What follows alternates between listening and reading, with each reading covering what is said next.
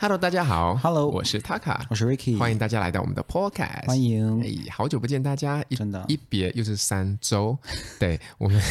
对不起，因为我们最近这2周的确是事情有点多，就没有办法坐下来好好的跟大家分享一些事情。对对对。对，然后其实最近也发生挺多事情的，币圈有大事，对吧？然后 Elon Musk 收购了推特之后，推特也在疯狂的发一些就是非常像川普的一些言论，就让大家觉得说这事件到底怎么了？对。然后我就觉得说，其实我们今天做的主题跟这个是完全一点关系都没有的，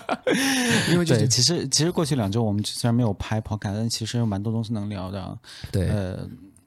当然都是什么政治啊、时事有关的，比如说大家知道美国什么中期选举啊，哦，对，中期选举还有什么 G20 啊之类的，对。但是今天我们要聊的东西呢，其实我们之前跟大家剧透过，对，就让塔卡来说吧，因为这是他的主意。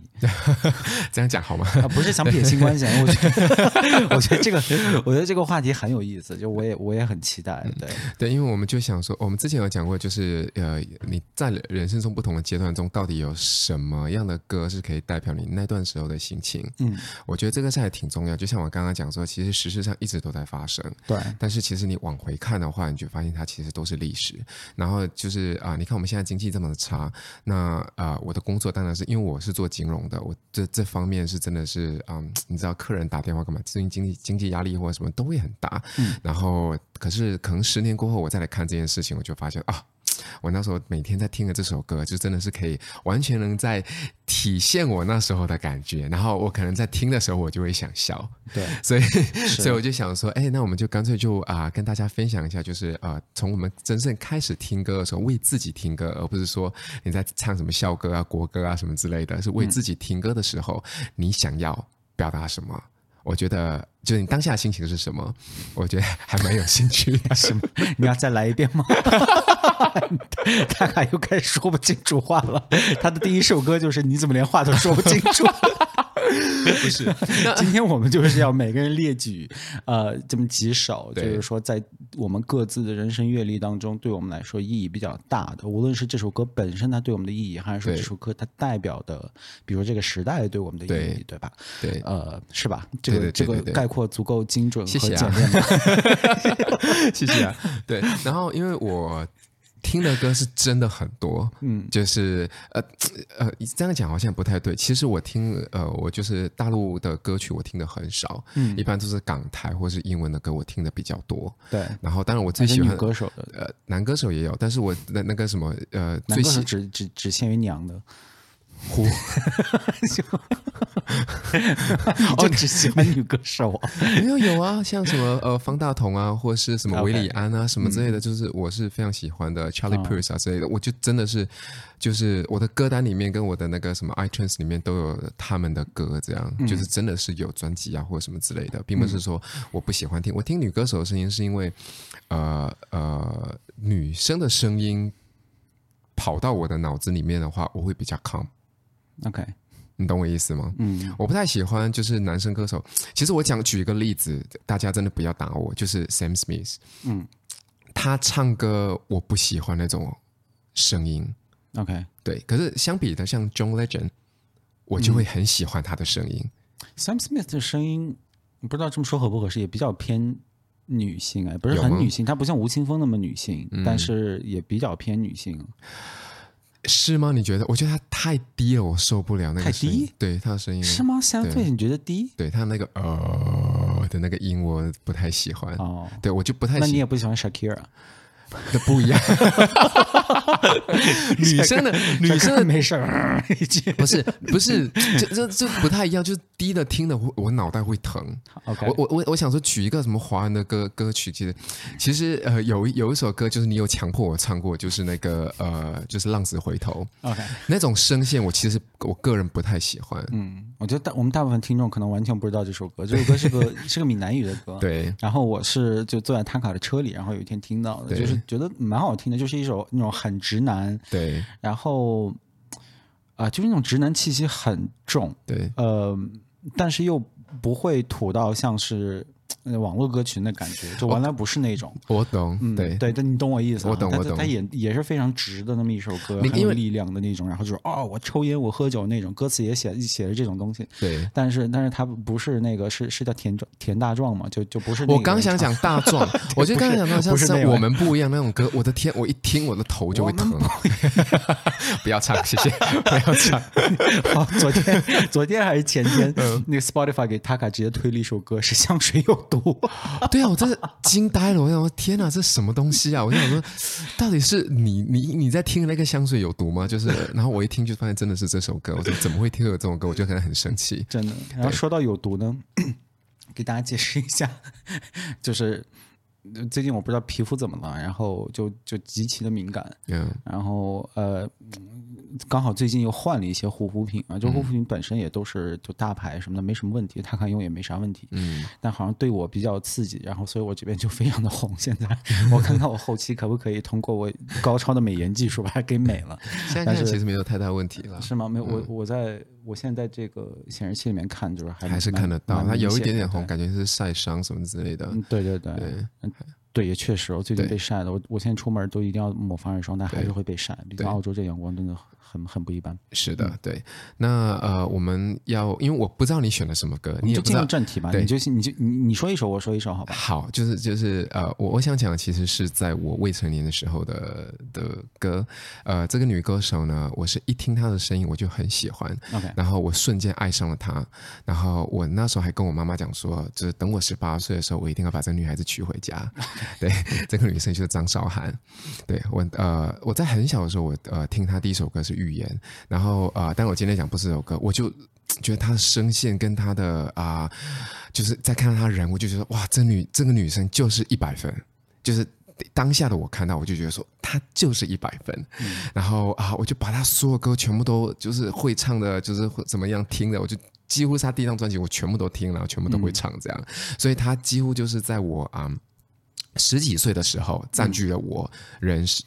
我听歌里面的大概90%都是他的歌，对，其他10%可能是贡献给其他歌手，对，但是他是绝对占据我90%的。那我今天讲这首歌是他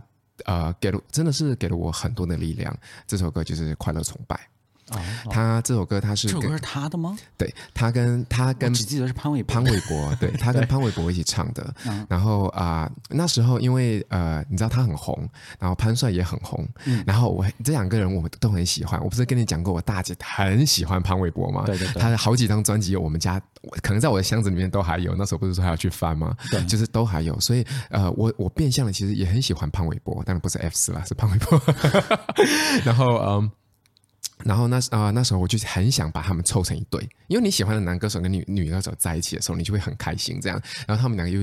旧识，他们就是认识对方这样。然后他们两个在合唱那个《快乐崇拜》的时候，就是那首歌刚出来，我说 yes， 终于有这样一首歌把他们两个绑在一起了。但这首歌一点都不浪漫呢。不浪漫哦，为什么浪漫？不，这有什么好激动的？给我力量，okay. 这给我力量，并不是说它是一定是浪漫的歌这样。Okay. 对，然后因为那时候其实华语的怎么讲，说唱很少，真的很少。我能举的例子其实也不太多吧。对，这是哪一年？可能是2005， OK， 还是06？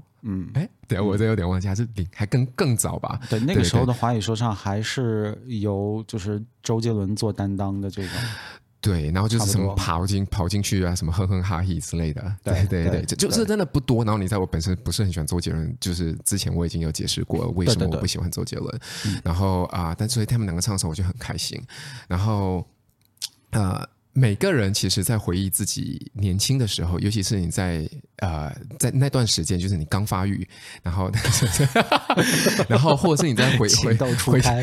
想你童年的时候，每个人问你问题的时候，你其实都问说你童年过得好吗？大部分人其实都会说我过得不好，因为那时候你是真的在怎么讲？你真的开始有自己有点认知，然后你会想要攀比。Okay, 你懂吗？你就很想要攀比，不管你要穿什么样的衣服，或像我打游戏我用什么样的装备，我有什么样的坐骑，然后或者是像你用什么，你家里有没有电脑，然后是用什么样的电脑之类的，你都会有开始这种攀比的心突然间出来了。当然就是我觉得每一个人都会struggle在这段时间一点点。那其实因为我从小父母离异嘛，妈妈忙着做生意，其实没有太时间管我，但是妈妈给我们非常多的爱，你懂吗？所以，但是其实在我们那个年代，父母其实在我们的童年里面占据是很少很少的，就是我要玩游戏，你给我钱，我要去买点卡，就可能只是这样子而已。点卡，我的妈呀 ！I know， 我的点卡，点卡，我觉得现在我们听众里面很多人完全不知道这是什么玩意儿。我的天，点卡，我的天哪！就这个点卡这个东西呢，可能跟那个叫什么手机充值卡是同一个年代的东西。对，我刚刚讲出来，好像都没有什么事一样，这样我也发现满满的年代感，我的天哪！对啊，然后就是我可能需要穿什么样的衣服或鞋子也跟妈妈讲，然后妈妈去买而已。就是、okay. 父母其实在这上面不是很多，你其实大部分时间都是跟同龄人在。都是在一起在对比或干什么的，对，所以可是当然我听到这首歌可是就是怎么讲，你的这个攀比，你这个虚荣心啊，就是不管怎么样都无法满足他。但那时候我就知道什么叫做虚荣心，我就很想要赢，我一定要做全服第一。我一定要打断一秒，有在录对吧？有在录。OK， 你继续 ，Sorry。所以我就想说，我是一定要赢。可当我听到快乐崇拜的时候，我就觉得说，哎，就很欢快。就这种欢快的感觉并不是就他给你的力量并不是说我今天又打赢了全服第一名的那种感觉。对，他就有几个怎么讲呢，不行，我还是要看一下我自己自己的就是他其实有一句话就是讲得非常好，就是欢乐你邀请他一起来，快乐会传染，请你慷慨 ，Come on！ 我就觉得说真的是非常的怎么讲，就是张韶涵在唱这个事情，他声音又很高，你知道吗？你有听过这首歌吧？我有。对，他很难没听到吧？这首歌，这好像到处都是，而且他因为这个歌他自己的这个，无论是他气氛还是什么，他是一个非常典型的这种晚会歌曲。大家知道中国人有多喜欢开晚会，就是无论是春晚还是跨年。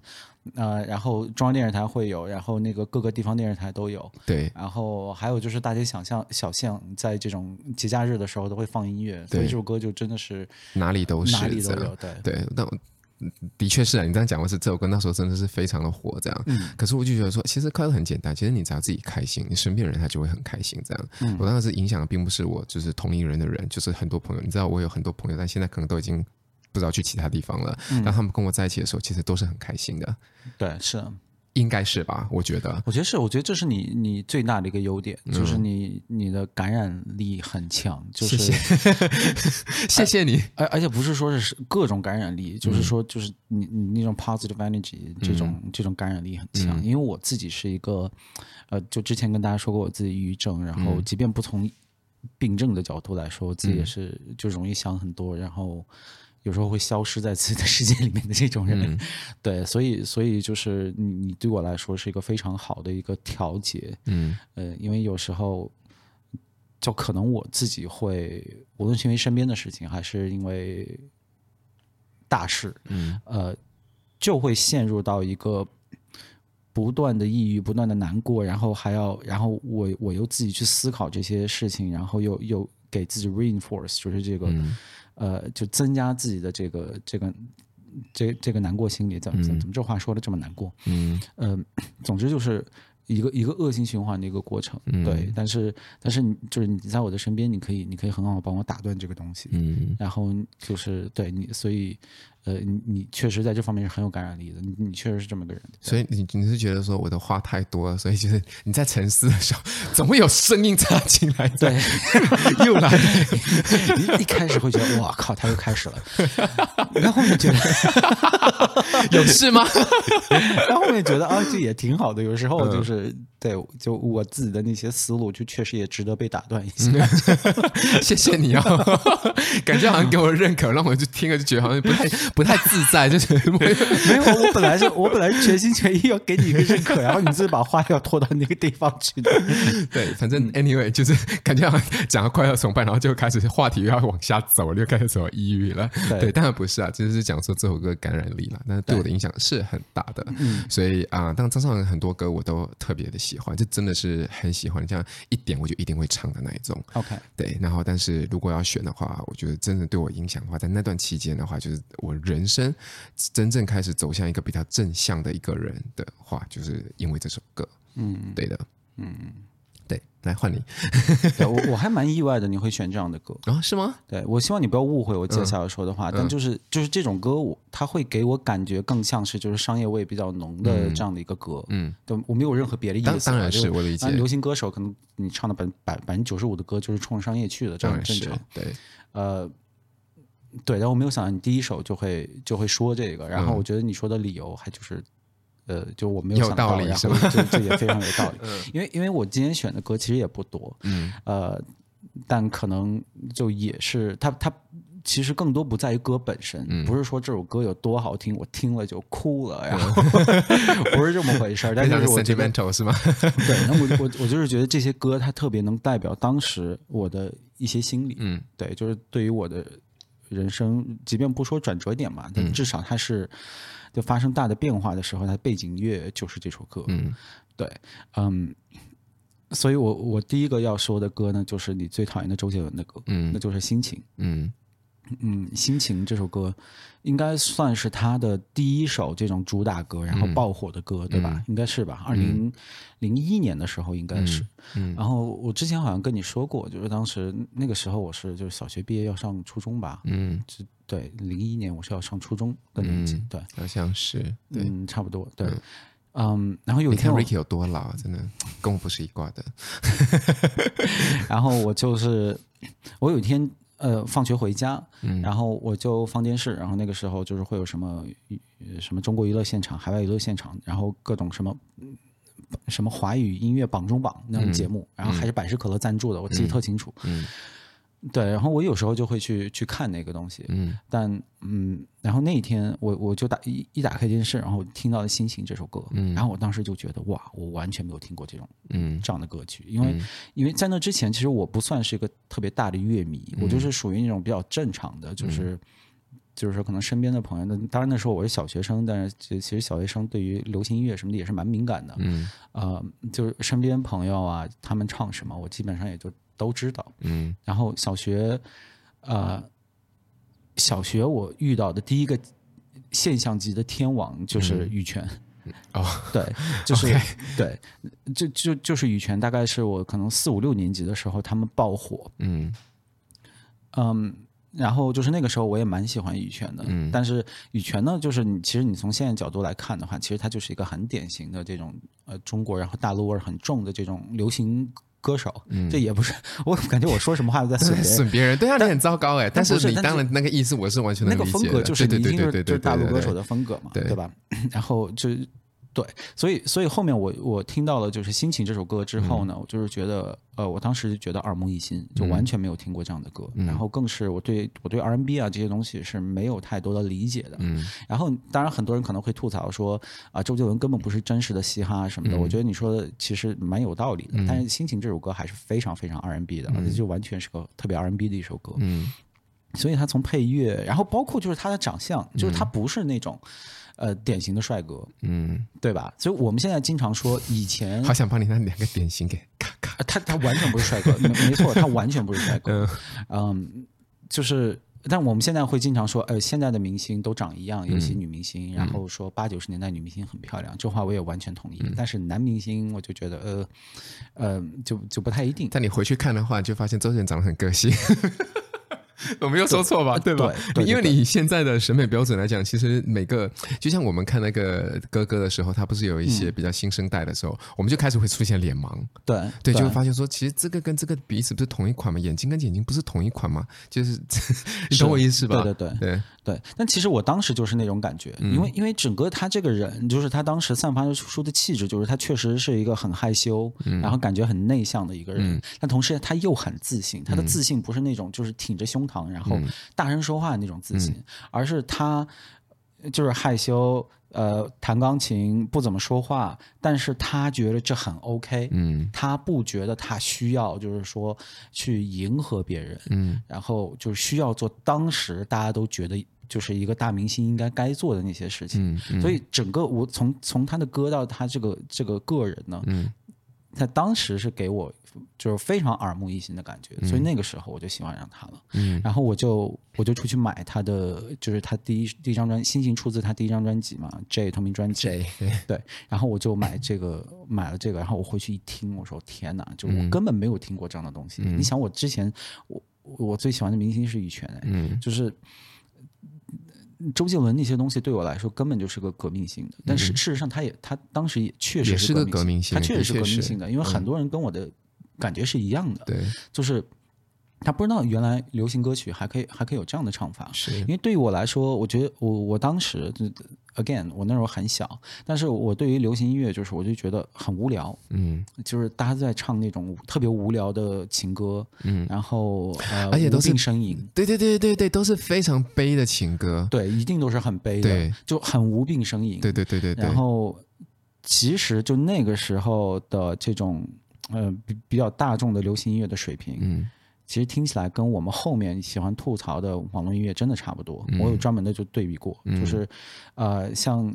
羽泉唱的一些歌，你放到现在那不就网络歌曲吗？我觉得没有什么太大区别，像什么叶子、蜡人这些歌，超老的歌，大家自己搜一下听听。蜡人你一听就是哦，这田大壮唱的歌，那实际上不是，是羽泉唱的歌，对。所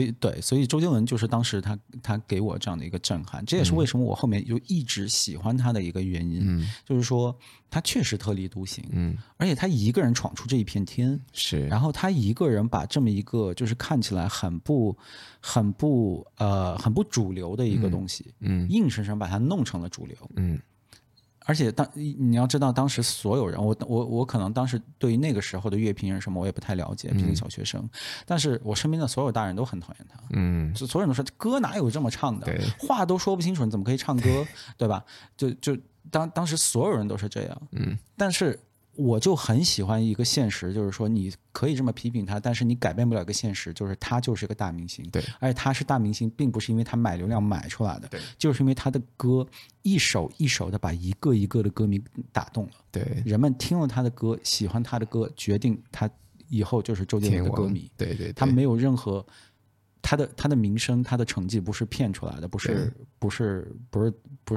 就是说买榜买出来的，对，他可能是你无论喜欢他还是讨厌他，他都是一个当之无愧的天王，是啊，当然是，对，所以就是我是一个不太叛逆的人，我从来都没有叛逆过，但他可能是就是，从我个人的生长的经历来说，最接近叛逆一次。我就觉得 ，OK， 你看我爸妈那个时候老嘲笑我，他说你怎么喜欢听这种人？我心里面就窃喜。哎呀，像我妈那时候就是都知道，就是出去都跟别人儿子讲，我儿子最喜欢张韶涵，真的，对，好像也没有反对，没有这样讲，他看来张韶涵的歌还是能接受的。张韶涵还是就比较正常嘛，他不是个什么革命性的歌手，这不是说他不好，就很少有人会去革命嘛。对，但周杰伦确实是这么一个人，是，但当然就是后面。他确实年纪大了之后，我是觉得他可能不太想唱了，我觉得他干脆就不唱就好了，为什么要一遍一遍的出这么烂的歌，拍那些 MV 就真的是真的很丢人，我觉得我作为他一个之前的歌迷，我觉得有点不自爱，我希望他赚了那么多钱之后，要么就挂靴就不唱了，但可惜他还要唱，这个再说，对，但当时他给我的鼓励是实实在在的，他是真的给我这种鼓励，然后他让我意识到说你可以跟别人不一样，现在被主流接受的东西并不一定就一定是正确的东西，是，如果你自己做的足够好的话，你是可以闯出一片成绩的，然后你是可以在自己的成功的光环里面仍然可以活得很开心的，是我完全认同你这样讲完之后，我就觉得说哎，真的是有这样一个怎么讲呢，因为现在大家就像那个 Christina Aguilera 她自己The Beautiful 也重新拍了一个 MV， 她这个 MV 拍出来的话，就是因为我们现在对了太多的电脑，对了太多的那个 social media，就是social media 英文叫中文叫什么？社交平台，社交平台不管是用 IG 或者是你用那个TikTok， IG 你也太抬了吧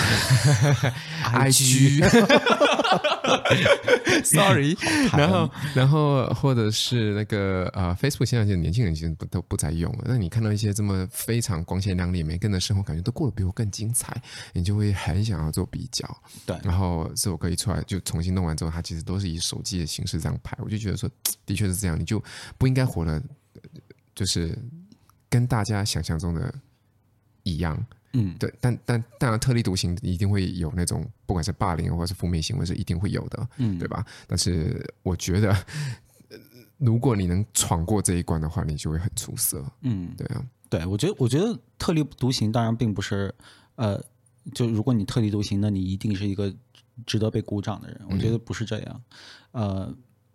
尤其是当这个时代越来越开放的时候，其实你能做的特立独行的事情是越来越有限的，对吧？我们之前有讲过那个，就是你有讲过那个泼那个泼番茄酱在那个画上面的那件事情，嗯，然后你就说他们就想要做很特立独行的事情，嗯，所以他们怎么讲？现在每个人其实到那个年纪的话，当然都会觉得说我要跟别人过得不一样，嗯，所以不管是我的 gender 方面，或者是我的头发方面，或者是我就是各个方面的，我都觉得说我要跟人家过得不一样。可是其实当你在刻画自己做成一个特立独行人而不是发自内心的话，你就是给自己在画一个条条框框。对对啊，对，就是这个东西，就是你特立独行并不一定代表是你做了就对，然后别人不接受你这件事并不意味着就是别人小心眼，或者说别人的这个视野窄，或者说接受能力低或者什么的。对，其实跟世间万物一样，这个世界就是灰色的，对吧？对，那很多东西它并不是一个非此即彼的一个关系。对，尤其是就是当这个社会是越来越开放的时候，无论是我们具体到无论是华人社会还是说中国这个社会，对吧？哪怕你从改革开放算起到现在已经30-40年，就很多东西大家都已经见识过了。对对，所以这个时候并不是说你所谓搞一个特立独行的东西，别人就必须要接受。对，然后这个就是你刚举的例子也是蛮贴切的，就是现在是感觉看到有一些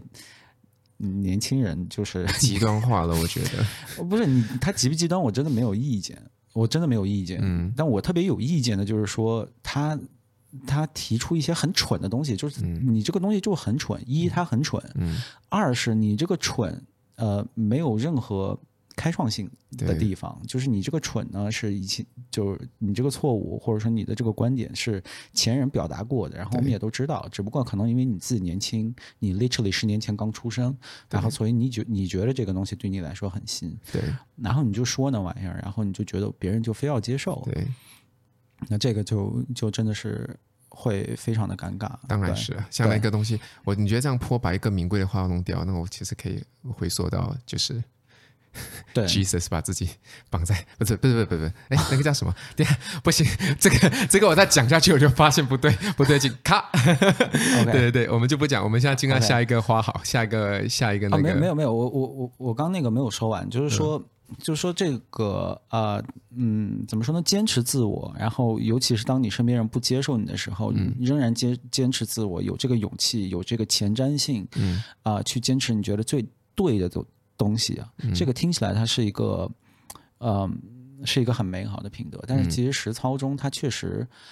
它是很难的，因为一方面呢，就是我刚说那么多话去夸周杰伦，他是一个正面的例子，就是他是坚持自己的风格。那大家知道他以前不是歌手，他写歌的时候，他写了很多歌是被很多大明星拒绝掉的，对，包括像刘德华啊什么的，娘子是写给刘德华，我觉得这个是周杰伦的错，我没法想象。张惠，他双节棍，他说是给张惠妹的，我说哈，的确是不太适合。张惠妹可能还行，但是刘德华他当时写的是娘子还是那个一年老斑鸠，我忘了，就反正这个完全不像是刘德华会唱的歌。Anyway， 就是周杰伦是一个正面的例子，就是当你身边人看起来好像不太接受你，然后你似乎就是你所代表的一切看起来并没有成功的可能性的时候，你仍然坚持自我，然后最后闯出一条道，这是个正面的例子。但是其实它的反面的例子呢，我们也很常见，这就是我们所谓的我们经常所说的那种就是自以为是的人，然后就是一头钻到底的人，嗯，然后不懂得反省的人，嗯，不懂得妥协的人，嗯，然后极端自私的人，嗯，对吧？这就是我刚所说的那些好的品质的反面就是这样。嗯，所以其实归根结底的话，就是对自我的坚持以什么为度，嗯，就什么时候你该坚持，什么时候你不该坚持，这个事情是一个永远都是一个难题，就是我们每个人。嗯，在我们处理每一件事的时候，我们都需要不断的小心。对，你既不要被外来的这种所谓的主流意见给压垮，嗯，你也要有时候小心，有时候不是外面的人不懂你，而真的是你自己蠢，嗯，是你该改。对，对对对，对，所以其实说完就跟什么事儿都没说一样，嗯，对吧？其实我觉得世界万物很多道理就是这样的，就是没有什么放之皆准的道理，你就是要小心，你就是要。你在有自信的同时，你一定要有那种谦卑，嗯，然后一步一步的去摸，当然是对，嗯，非常同意。嗯，对 ，Ricky 总结的非常的好啊，哦，谢谢。对，给你一点 credit 有没有？反馈。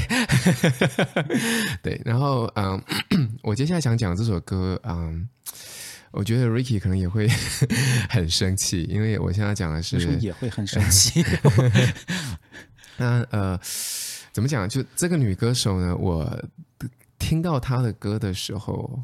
我是先看了她的 MV 才发现，哇，也太美了吧，她那 MV 怎么拍得这么的唯美，然后又有很古代的感觉，然后这首歌就是 Love Story， 泰勒斯的 Love Story， 然后她是我怎么讲，应该是成年之后对吧，18还是17，可能18了吧，18的时候，然后我第一首听到他的歌，然后那时候因为在那个YouTube 才刚刚起来，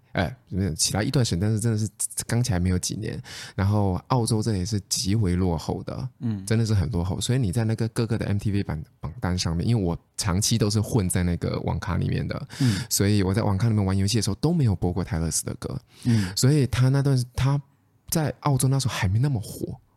你懂吗？可是我是听到这首歌，并不是说我觉得我好像比别人一样 ，no no no， 绝对不是的，是我跟我身边的所有的同学在讲说，我真的很喜欢这个女歌手，他们说谁呀，啊？我都还记得他们说这个人是谁呀，啊？你怎么会喜欢这样的歌手这样？然后我就觉得说，他里面写的歌就你知道吗？因为属于青少年的那段期间，当你就是我觉得每个人就是这样，在你步入社会的时候，你会有一段时间特别的想要在感情生活中寻到一个怎么讲，一个平衡点，就你很希望就是在不管是你的学业或是什么之类的，就是学业、生活、工作是这边的，可是感情一定是放在你的那个天平上的另外一边，嗯，就是它就是占据了这么的多，嗯，所以听到 Love Story 的时候，我就觉得说，哎，真的是好像唱出，因为他那时候跟我是一样年纪的 ，Taylor Swift 在唱这首歌的时候，所以他就什么叫他那个时候跟你是一样年纪，就跟我是同年的，就是他唱，那你们不一直都同年吗？是呀，okay. 就他唱的那时候，所以他唱出了我那时候的青少年的那种心声，这样，okay. 对，okay. 我就觉得说，哎，就是在这平衡点的时候，我就觉得说，就是好像搞得什么就是有人喜欢你啊，你就会觉得说，哦，天哪，有人喜欢我，我要害羞一下，然后又特别想要接受，可是又很害羞，不知道该怎么办，然后别人讨厌的时候说怎么办？我要想尽我一切办法去让这个人挽回这个人对我的信心，嗯，你懂吗？就有那种，就是我受不了任何的批评，你懂吗？尤其是在就是喜欢或不喜欢这方面，嗯，对，我不知道你有没有这样的经历，不管是友情也好，或者是爱情也好，亲情的话那就另外一回事，亲情是就是几乎是无条件包容，嗯，但是就是不管是友情还是这样，我就觉得说有一个朋友讨厌我的话，我就会想尽一切办法约他出来，跟他唱歌啊，干嘛干嘛，就是好像故意想要讨好他，嗯。我不知道你有没有那一段时间，我能理解，但我没有。对，我就觉得很奇怪，我是一个属于这么正向的人，可是不喜欢我的人，就是怎么会不喜欢我呢？嗯，我就永远抓不透这一点。这样后面发现不喜欢你的人不是很正常吗？对，对吧？对，然后就听到这首歌，然后这首歌里面它有歌词，就是他说 "It's a love story, baby, just say yes"， 就这么简单，嗯，对吧？嗯，你两个人就是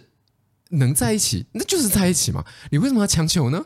朋友不也是一样吗？那就不要强求嘛，嗯，对吧？那我就想说，哎，挺好的，就那时候这个时候就一直不断的无限的循环这样。我当然是没有哭泣，就是我就不只因为她的美，是因为她这首歌是真的是，我发现我越讲好像已经开始要越远了。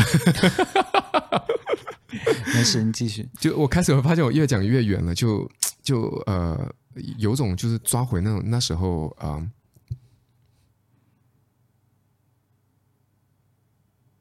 怎么讲？就我们听众肯定觉得麦克风是没电了。对，对，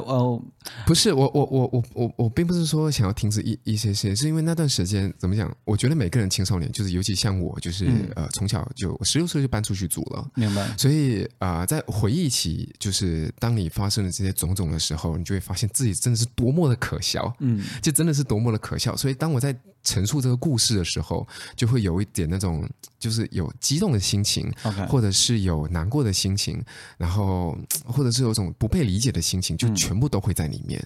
嗯、然后我觉得最难过的时候是，我就想到了我搬出去的时候，可能是我搬出去唯一哭的一次吧，就是我这个人很冷血的，你知道的，我不会因为什么事情哭，然后那时候我在麦当劳工作，然后我刚刚搬出去大概2个月吧，然后我又很少打电话回家，就是回去给妈妈。然后大概是晚上10点吧，然后我跟我的那个高中同学在，就是他也下班我也下班这样，然后我们俩就约去，要不来我麦当劳吃饭吧。然后因为他是留学生，然后他就讲到了他家人的事情，我就说，哎，我好像也的确没有很久跟我妈打电话，就打电话回去。我妈讲第一个喂，哇，我的眼泪就停不下来，嗯，就真的是第一个喂，我的眼泪就真的是停不下来，然后就会才发现说，父母是。就才发现说自己是真的多么的自私，嗯，就没有想要怎么样，就等于是我把自己就是永远都放在第一位，然后忘记了这个养育我，然后从小把我就是从国内就是这么不好的环境里面运到澳洲的这个女人，嗯，就是我把她一切全部都抹杀了。然后你也说他也太重了吧，因为全部抹杀，就因为那时候就很硬，然后就是说我就是吵架式的要搬出去，并没有说，对，并不是说哎、欸、我哎妈、欸、我想跟你讲，我想出去独立一下，你可不可以让我自己出去外面走一走？好像不是这样的，就是说走就是走了，明白？就是留下就是家人在后面这样，嗯，对。并不是说好像是说这种计划，而且我是一个非常冲动的一个心情，就像你刚刚讲的，我刚刚就讲了这首歌，就是青少年的人喜欢你，然后我就被困在这个圈子里面，我也想要成为这个 cool kids， 我想要成为这个就是摆脱家人的这个小孩，明白？所以我就想，我朋友说，哎，那你过来跟我们一起住，那我就过去跟他们一起住了，明白？对啊。就这样，所以我那时候刚刚停下来的时候，是我突然间想到这一段回忆，然后我就觉得说，哎，就他又一直都在，就是我心中就一直这样卡住，这样，对，嗯，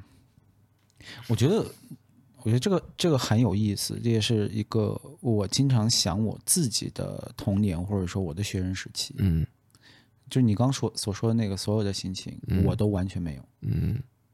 而且我觉得，如果你觉得你是一个极端的话，我觉得我有时候在想，我是不是另外一个极端？但是我其实对我的学生时代，我是没有什么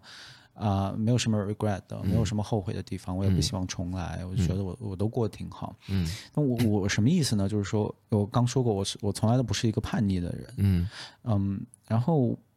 我没有那种。就是跟身边同学的关系啊什么的，我也从来没有那种就是觉得有互相之间的攀比，嗯，这种感觉，嗯，当然就一定程度的攀比有，但是他从来对像如果你是学业上面的成绩上面的，或者是打篮球打得好不好，然后你交多少朋友，或者你交的这个朋友里面到底有没有很就是。他家很有钱，或者他开车，你懂吗？就是这一方面的话，其实我不知道你有没有这方面的这样的攀比。就我就想说这个，就是可能我当时在这方面没有特别多的攀比的一个原因，是我自然而然的进入到了就相对 cool kids club， 我一直都是，但可能也是就是新疆或者说乌鲁木齐这个地方，就是还是相对比较淳朴吧，至少在那个时期，但那个时候的 cool kids 是什么呢？就像你说的，首先我成绩还不错，对，反正至少中上，要么中上，要么就上，对，一直在这个区间，然后更重要的是，我就是喜欢打篮球，所以我就自然而然的。当时就是全是跟打篮球这帮人，然后大家也知道，就是在中学或者是中学那个环境下嘛，就是一般打篮球的男生都会被认为是就比较酷的那种，对吧？啊，天天在打，然后身边都是帅哥，即便你自己不帅，你身边朋友也都是帅哥，因为打篮球的一般你都比较帅，就确实这样。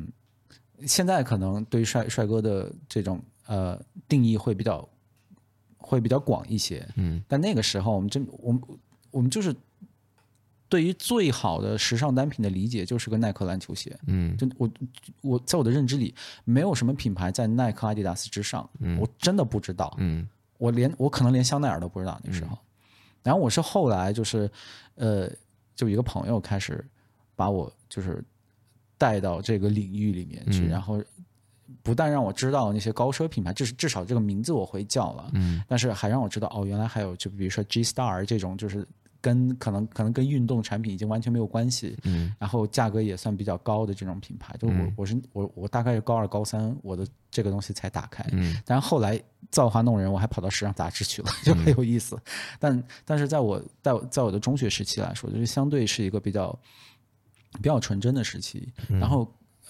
你刚刚讲这些东西都好纯真啊，因为我好像都把这一方面对我自己来讲，这一方面好像真的是完全给抹杀掉了。我觉得这是我对于当时我的那个环境的一个我很喜欢的一个地方。当然我中学、高中也都是乌鲁木齐，就是最好的中学和高中。就是如果有新疆的朋友的话，就是我初中是16中，现在好像不怎么样，但那个时候很厉害，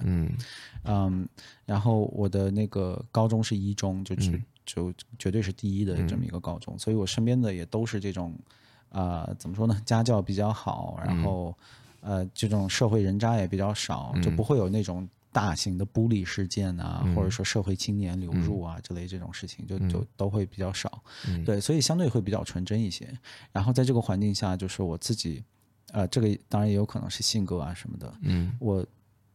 很大程度上，我对自己是一个比较自信和满意的状态。我没有那么讨厌自己。我后面我知道，就通过跟朋友聊天，包括跟你，或者说我在媒体上看到一些其他人的文章啊什么的，我才知道说哦，原来很多人的青少年经历其实是很残酷的，可以用残酷这个词来形容。很多人并不喜欢他们自己的样子，无论是。他们的身材还是长相，很多人都是在这种对自己的愤恨和这种嫌弃中长大的。对，你还记得我跟你讲，我留过长发的原因是因为我想挡住花，对，把我的脸给挡住。这个东西我就完全理解不了，我完全没有经历过这个。但那个时候，我最接近这件事情的是什么呢？就是我有一段时间，我特别不喜欢自己的头发，因为我上的是汉校，身边都是汉族。你是卷发？我是自来卷嘛，然后。那也是个相对就是审美比较单一的这样的一个时代，基本上帅哥的话就是一定都是直发，对吧？因为身边无论是明星还是电视上你看的都是汉人嘛，那汉人基本都是直发，对吧？然后就头发抓得很漂亮，那种短发就一根一根的然后刺出来。那个时候其实现在很多人也喜欢那个发型，再夸张点的发型，比如说 F4 也是一个比一个直，对吧？对，所以我就很嫌弃自己的头发，所以我会经常就希望把它弄直啊，烫直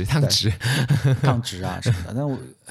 就还好，我觉得这个都属于就比较 superficial 的东西啊。后面我也不太会这么想了，但确实这是我后面我才意识到，就是很多人对于自己的青少年时代，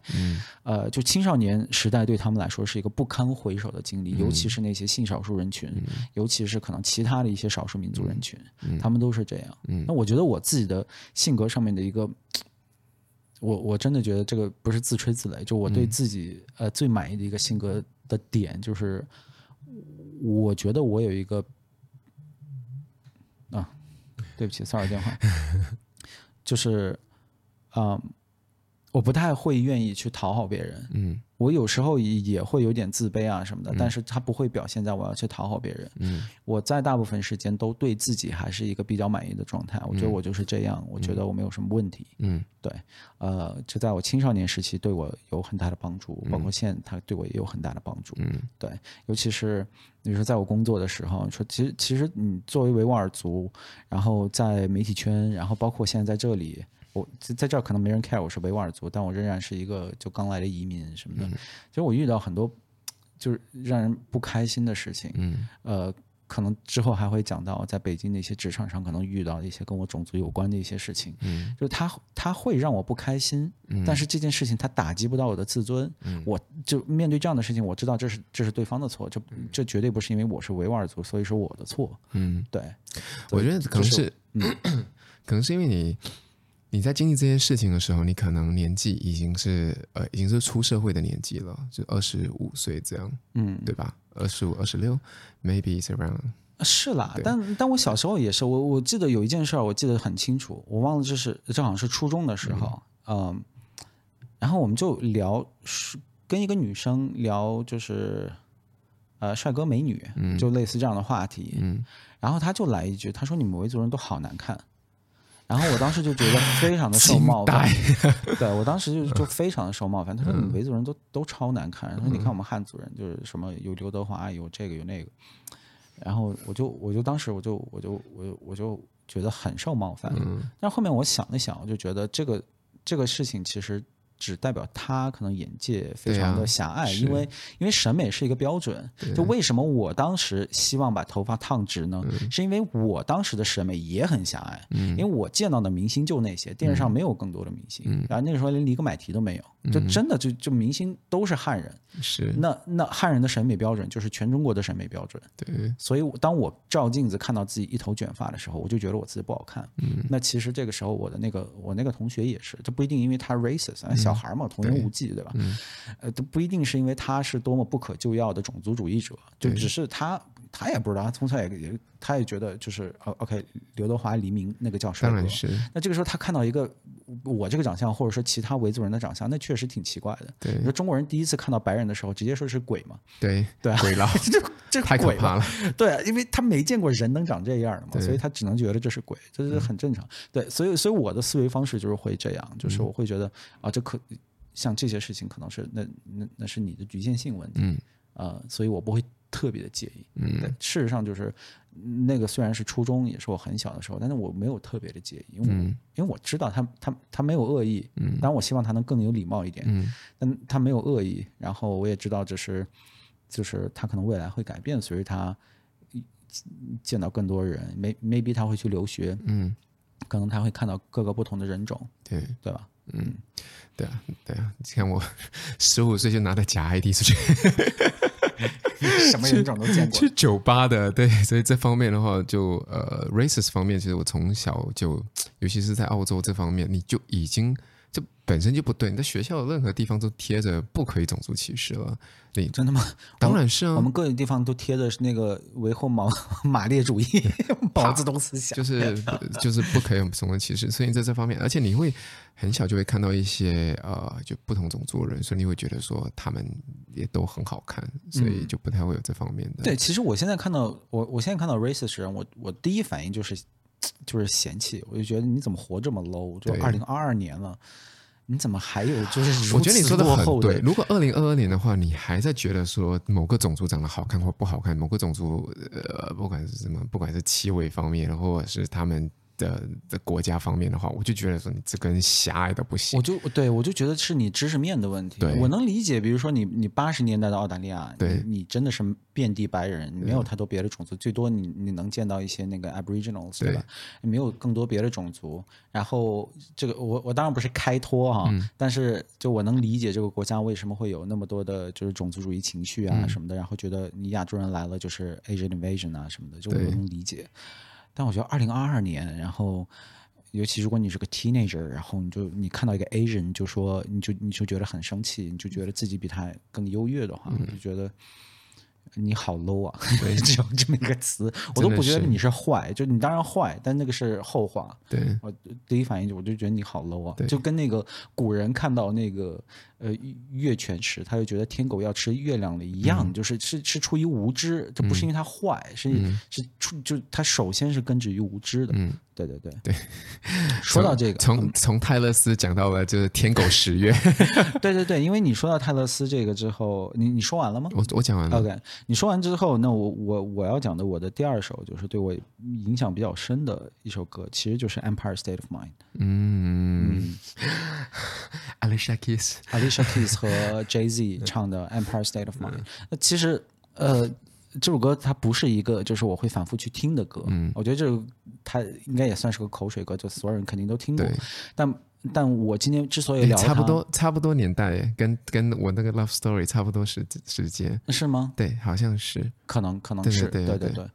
但我今天之所以想讲这个，不是因为这是一个我个人就是从音乐角度有多喜欢，当然它是很好听，但更多的是我觉得它代表了一个。就是我现在特别怀念的一个时代，和一个时代精神 Zeitgeist，什么意思呢？就是，就说我第一次去纽约的时候，然后那个时候，我自己也是在一个职场中我非常享受的一个状态，我在赚很多的钱，就是我的工资那个时候非常的高，然后我对自己的工作也非常的满意，然后整个就是当时中国的那个气息啊，就是所有人都是一个亢奋的状态，知道吗？就是你就觉得你什么事都能做成，你只要想做，遍地都是机遇，你就可以去做，然后也确实是这样，就很多人会，那个时候有很多段子说什么你在北京随便进个咖啡厅，你都能聊到别人在聊 C 轮什么几千万的投资，然后这个其实是用来嘲讽这些人的，但其实没有什么好嘲讽的，那个是事实，那个是事实，而且这几千万是真的，就是那么一个时代，就是遍地在出，就现在你很多纳斯达克上市的那些中国互联网企业，那个时候就全都是在那些小的咖啡厅里面谈出来的，还有好多就是我们身边的朋友或者朋友的朋友，对，就是一个遍地机遇的一个时代，所以那个时候呢，就是大家，就是。这整个社会是一种非常开放的姿态，以及它有一种浓厚的好奇心。就是中国人对于外界或者对未知的东西是好奇的，他第一反应就是，哎，这东西我不知道，那我希望去了解它。这跟比如说现在，或者说大家可以想想古代的一些例子，当你看到一个你不了解的东西的时候，你第一反应是排斥和怀疑。但是那段时间不一样。全世界，或者至少我说在中国，人们的这种感觉，就是这种亢奋的情绪是触手可及的，就是你能非常明确的感知到。然后，尤其我作为一个，当时我刚入职场，然后就是我自己是个维吾尔族，然后我要做的是媒体这么一个，就是你知道跟语言极其相关的一个东西，所以其实。我是会有一些劣势的。我在工作中，我没有遇到我有遇到一些种族歧视的东西，但是，我不觉得我的工作因为我的这个种族身份而受到多么大的影响。我懂，对，因为那个时候的很多人就是他看到我之后，他说：“哦，天哪，一个维吾尔族的媒体人。”他第一反应就是说。那我想知道更多，我想你跟我不一样，那我觉得你可以对我正在做的事情有不一样的贡献，对。然后当然也会有一些就是其他的种族歧视的东西，比如说我就明确因为自己的种族身份是被就是拒绝过的，就人家明明确确的就这么说啊，因为你是维族，我们不招你，说这个政治上可能会带来很多风险啊什么的，对，他就是说那我就不招你，就这种事儿也有，但是就因为我自己的就我刚说到的我的这个性格特质嘛，就别人说这样的话其实他不太会伤害到我，那我就会说 OK， 那如果你这么 low 的话就去找一个不 low 的，然后所以我自己也是一个很亢奋，然后就是很愿意去奋斗，然后非常的有激情的这么一个状态，所以就比如说我可以回国去跟一帮很牛逼的人搞大象公会，然后后来我离开那个团队之后我就说 OK， 那我就要拍纪录片，我就一个人，然后我就可以组团队，我就可以去，我直接给优酷的 CEO 打电话，我说我要跟你聊我的 idea， 然后优酷 CEO 也是，哦，有意思，大公会我知道，然后你的文章我看过，行。然后说那个你40分钟后来吧，然后我就直接打车跑到海淀去，我就跟那时候优酷就是中国第一大视频网站，就直接就跟他聊我的 idea，就整个社会就是这么一个很亢奋的状态，然后我就记得我第一次去纽约的时候，就是在这样的一个背景之下，就是我第一次好像也不是，我记得也不是出差，我就纯粹是自己出去玩。自己出去玩，然后就我刚说的工资也蛮高的，然后买商务舱然后就自己飞过去，然后就觉得啊就很开心，就觉得未来一片光明。然后我快到纽约的时候，然后打开窗户，往外一看，那个歌它就自动在你脑袋里面响起Empire State of Mind 楼真的自动就响起，就是那个歌词说In New York， 对吧？然后 concrete jungles where dreams are made of， 就是水泥丛林铸造了梦想，对吧？我在实时翻译啊，然后 There's nothing you can't do， 就是在这里没有什么事情是你做不了的，对吧？就这个歌词大白话就唱出了那个时候的我的一个心情，只不过这个心情不一定是在纽约，在北京也是这样，我当时我就是那个时代精神的一个产物，对，所以当时他一下我脑袋里面就自然就想起这个东西，然后我就看着那儿，我就说，我终于知道为什么这叫水泥丛林了，那真是水泥丛林，没有别的词能形容它，因为你说我去过澳洲，然后我在北京，然后上海也经常去，日本也经常去，我也算见过一些世面，就是大城市它吓不到我，但是纽约的那个高楼的那个密度，那个曼哈顿的那个密度是真的很吓人。当时我也是觉得，哇靠，这真的是不一样。对，你想到这首歌的时候，我就想到就是我自己看了一个剧情，我们之前有分享过的，就是《欲望都市》。就我也是被它深深的洗脑，然后就特别想要去纽约。所以我记得我在10多岁的时候，我的第一个最想去的地方应该就是纽约了。可惜我现在都还没有去过，因为纽约离澳洲太远了。对，因为你想要飞20个小时，你就谁要去啊？对啊，对。然后我选这首歌其实跟纽约没什么关系，就是我对纽约没有什么感情，我纯粹就是个游客，去了纽约去了2次，也就是去玩，我也没觉得我一定要搬那儿，我对纽约没有任何的额外的感情，但就是这首歌它虽然唱的是纽约，但我就觉得它其实唱的也是当时的中国，至少是当时的北京，就是你真的是有那种就是你想做成事儿，你就能做成事儿的这种感觉，因为遍地都是机遇，然后大家需要的就是能力，就这是一个快速向上爬升的一个社会的一个巨大的魅力，就是人们会不太在乎你的这种什么种族啊、性取向这些东西，大家只看能力，对，就这样的社会是我个人非常喜欢也非常享受的一个社会，然后也是我很怀念的，因为这几年就大家知道，就是因为疫情之后，然后当然对于我来说，因为我个人的原因，可能这个开始的更早一些，我18年底算是19年吧，我就来到了澳洲，对吧，然后我就离开了那样的一个环境，然后现在就是百业萧条，这么说也不算夸张，西方国家到处都是在经济大萧条的一个状态，然后中国就更不用说了，就真的是被现在所有地方都是下坡路，对，所有地方都是下坡路，然后你完全没有那种，你别说是对未来的一种憧憬，你连对下一个星期都没有什么憧憬，就很多人真的是这样，我真的能理解，因为我觉得这方面并不只是经济上面的事情，是我们人心啊，或者是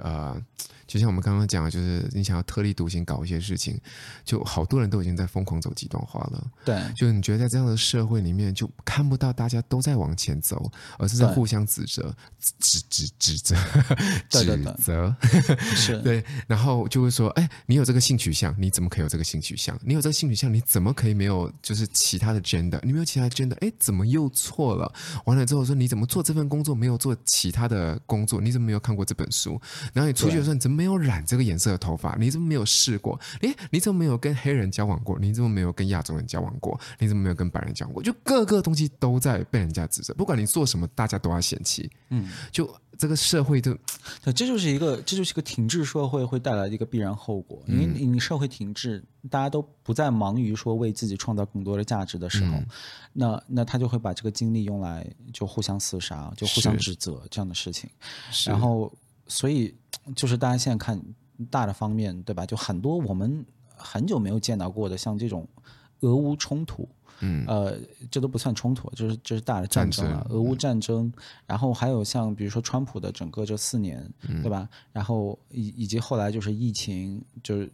然后对疫情的控制，然后整个这些事情，就是已经把这个世界已经折磨的，就真的是完全不像样了。然后在这种就是说，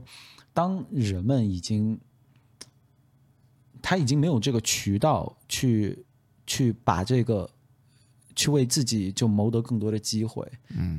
就创造更多价值的时候，人们就是或者说这个社会就会变得越来越内向，就是为什么川普出来他就是 America First 嘛，然后美国就直接就进入到了很多年的这个就是非常向内的这么一个状态，其实全世界都是，像中国呢基本上就跟闭关锁国已经没有什么区别了，不知道这个清零政策现在有松动的迹象，希望它真的能松开，不然现在这个样子我觉得就完全是文革 2.0。 Ricky 他的估计是明年2月份的第3个礼拜不是我的估计，但是下次再跟大家说这是谁的估计。对，对，就是，对我挑这首歌就是说，我当然就是非常的怀念那个时代，然后怀念那种，从我个人的角度来说，要怀念我自己那种不那么悲观，我非常的乐观，以及就是充满了干劲，就真的是充满了干劲，什么都吓不到我，真吓不到我，就是哇。我现在看我那时候做的很多事情，我觉得我哪来的胆子？然后包括后面还拿投资公司的钱去搞公司啊什么的，我会觉得我现在可能就是真的有投资公司给我的钱，我也可能也不会去搞了。对，但是我很怀念那个时候的那个心态，还有整个就是那个时代的这种。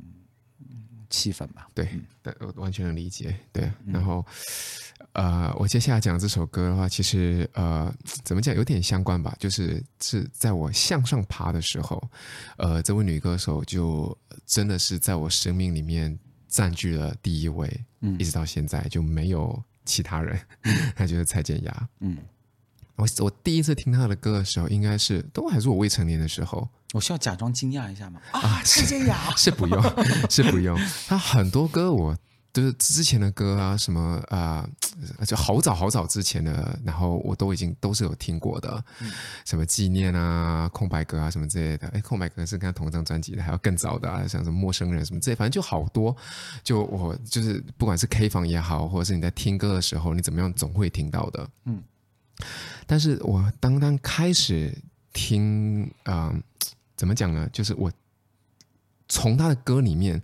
听到了不一样，跟听到的力量的时候，真的是在我24、25岁的时候，而不是在我之前已经在 K 房唱过他无数的时候，他的歌啊的那个时候不是的。那时候我听到了达尔文，就他那么多首歌，就是我都很爱啊，什么抛物线什么之类。我刚刚举例的这些所有歌都是我会唱的，在 K 房里面都会跟朋友唱的。但是达尔文这首是我坚决不听的歌，因为我听不懂。可是当我25岁听到的时候，我就觉得，哇靠，这力量是从哪里来的？就当他开始在弹吉他的前奏的时候，你就会感觉好像我们最近不是在看那个非常难看的剧《Warrior Nun》吗？你在祈祷的时候呢，你戴着那个能看到辐射的眼镜，有那个光照射到那个十字架，就是有那种感觉。就是他的歌一响起，你就发现说，哇，无数的辐射就是变成转化成力量，然后卡到你的身体里面。那段时间就是你。抱着就像你刚刚说的，就是我们可能怀念的是同一个时期，你很多的憧憬，我想了很多的 idea， 让我自己怎么样做得更好，不管是生意上面的事情，或者是我其他工作的副业，或者是友情风波。那时候真的是到处去social，这边我想认识这个朋友，那个我想出去认识朋友，然后我都不会因为我自己懒得绑手绑脚，就是说，我今天出门，那我就是出门了。我见这个客人，我明天见这个客人，我几乎一天要安排七八个 meeting，一周要安排七八个 meeting， 就代表说我几乎是，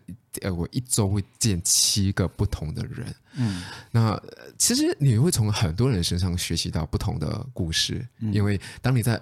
这我很早就出社会了，可是在你在25岁的时候，你当然还什么事情都是咪，你知道，什么都是你自己。对，可是当你听到别人的故事的时候，你就会发现说，哎，真的就是这样。然后蔡健雅里面那首歌就一直在唱着什么，是什么？你看我又歌词，我又一讲我就忘记。就是我的替身已换过多少轮？嗯，的确是这样。就你会发现，他就是把歌词里面形容的，就是每一个阶段你的你自己都在不断的把自己给淘汰掉。嗯，可是那些都还是你，嗯，对吧？是你的替身，但是他也还在啊，对吧？嗯，不演员替身什么，但是个活生生的人啊，嗯，对吧？对，所以，然后后面又唱到进化成更好的人，我就觉得说，哎，真的是在你自己不断的蜕变的过程中，你真的是想让自己不断的往上走。所以这首歌一直到现在，就是还是给我很大的力量。我不够小到什么，就是我们不想起床，我可能就放达尔文，然后就起来了。就是我需要他推我一下，然后送我上厕所啊，去洗澡。就被淘汰了。对，就他送我一下，小到就是可能今天的生意谈失败了，或是你非常 down 的时候，然后你就会觉得说，哦，没关系，反正都讲了嘛，就是什么事情都会不断的进化，让自己进化成更好的人。所以对。到现在还是就一直鼓励的我的歌，就是应该是这首已经将近20年的歌了。嗯，这首歌20年了，应该是05年或06年吧。Goodbye Hello 是什么时候的，我也不知道。对，因为蔡健雅的当我开始真正很喜欢蔡健雅的时候，就那时候 iTunes 什么都已经可以用了。嗯，所以什么东西都在上面买了，然后在这里的实体专辑，谁用 CD 啊？就谁没事在家里面放这个东西啊？就那时候就连我都嫌麻烦，你知道吗？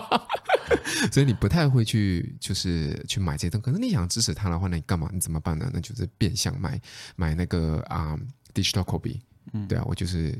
买就在 iTunes 上就买了这些歌，这样，嗯，对，然后一买就是把蔡健雅所有歌全部都买下来。现在 Spotify 就更好了，你买的他的歌，然后你在听他的过程中也是在不断的支持他。对，对我还是有给他贡献一些的。听一次给点钱？听一次给点给 less than 几分，0.0000000几分这样。对，可能也没那么多零，但是就很少一点钱。对，但是就是都还是很开心，积少成多。对对对对，嗯，你今天准备了2首歌而已是吗？第3首其实我一句话就能说完。嗯，要我说吗？嗯，行，说完了吗？对，其实第3首也是蔡健雅的，就是《半途》啊。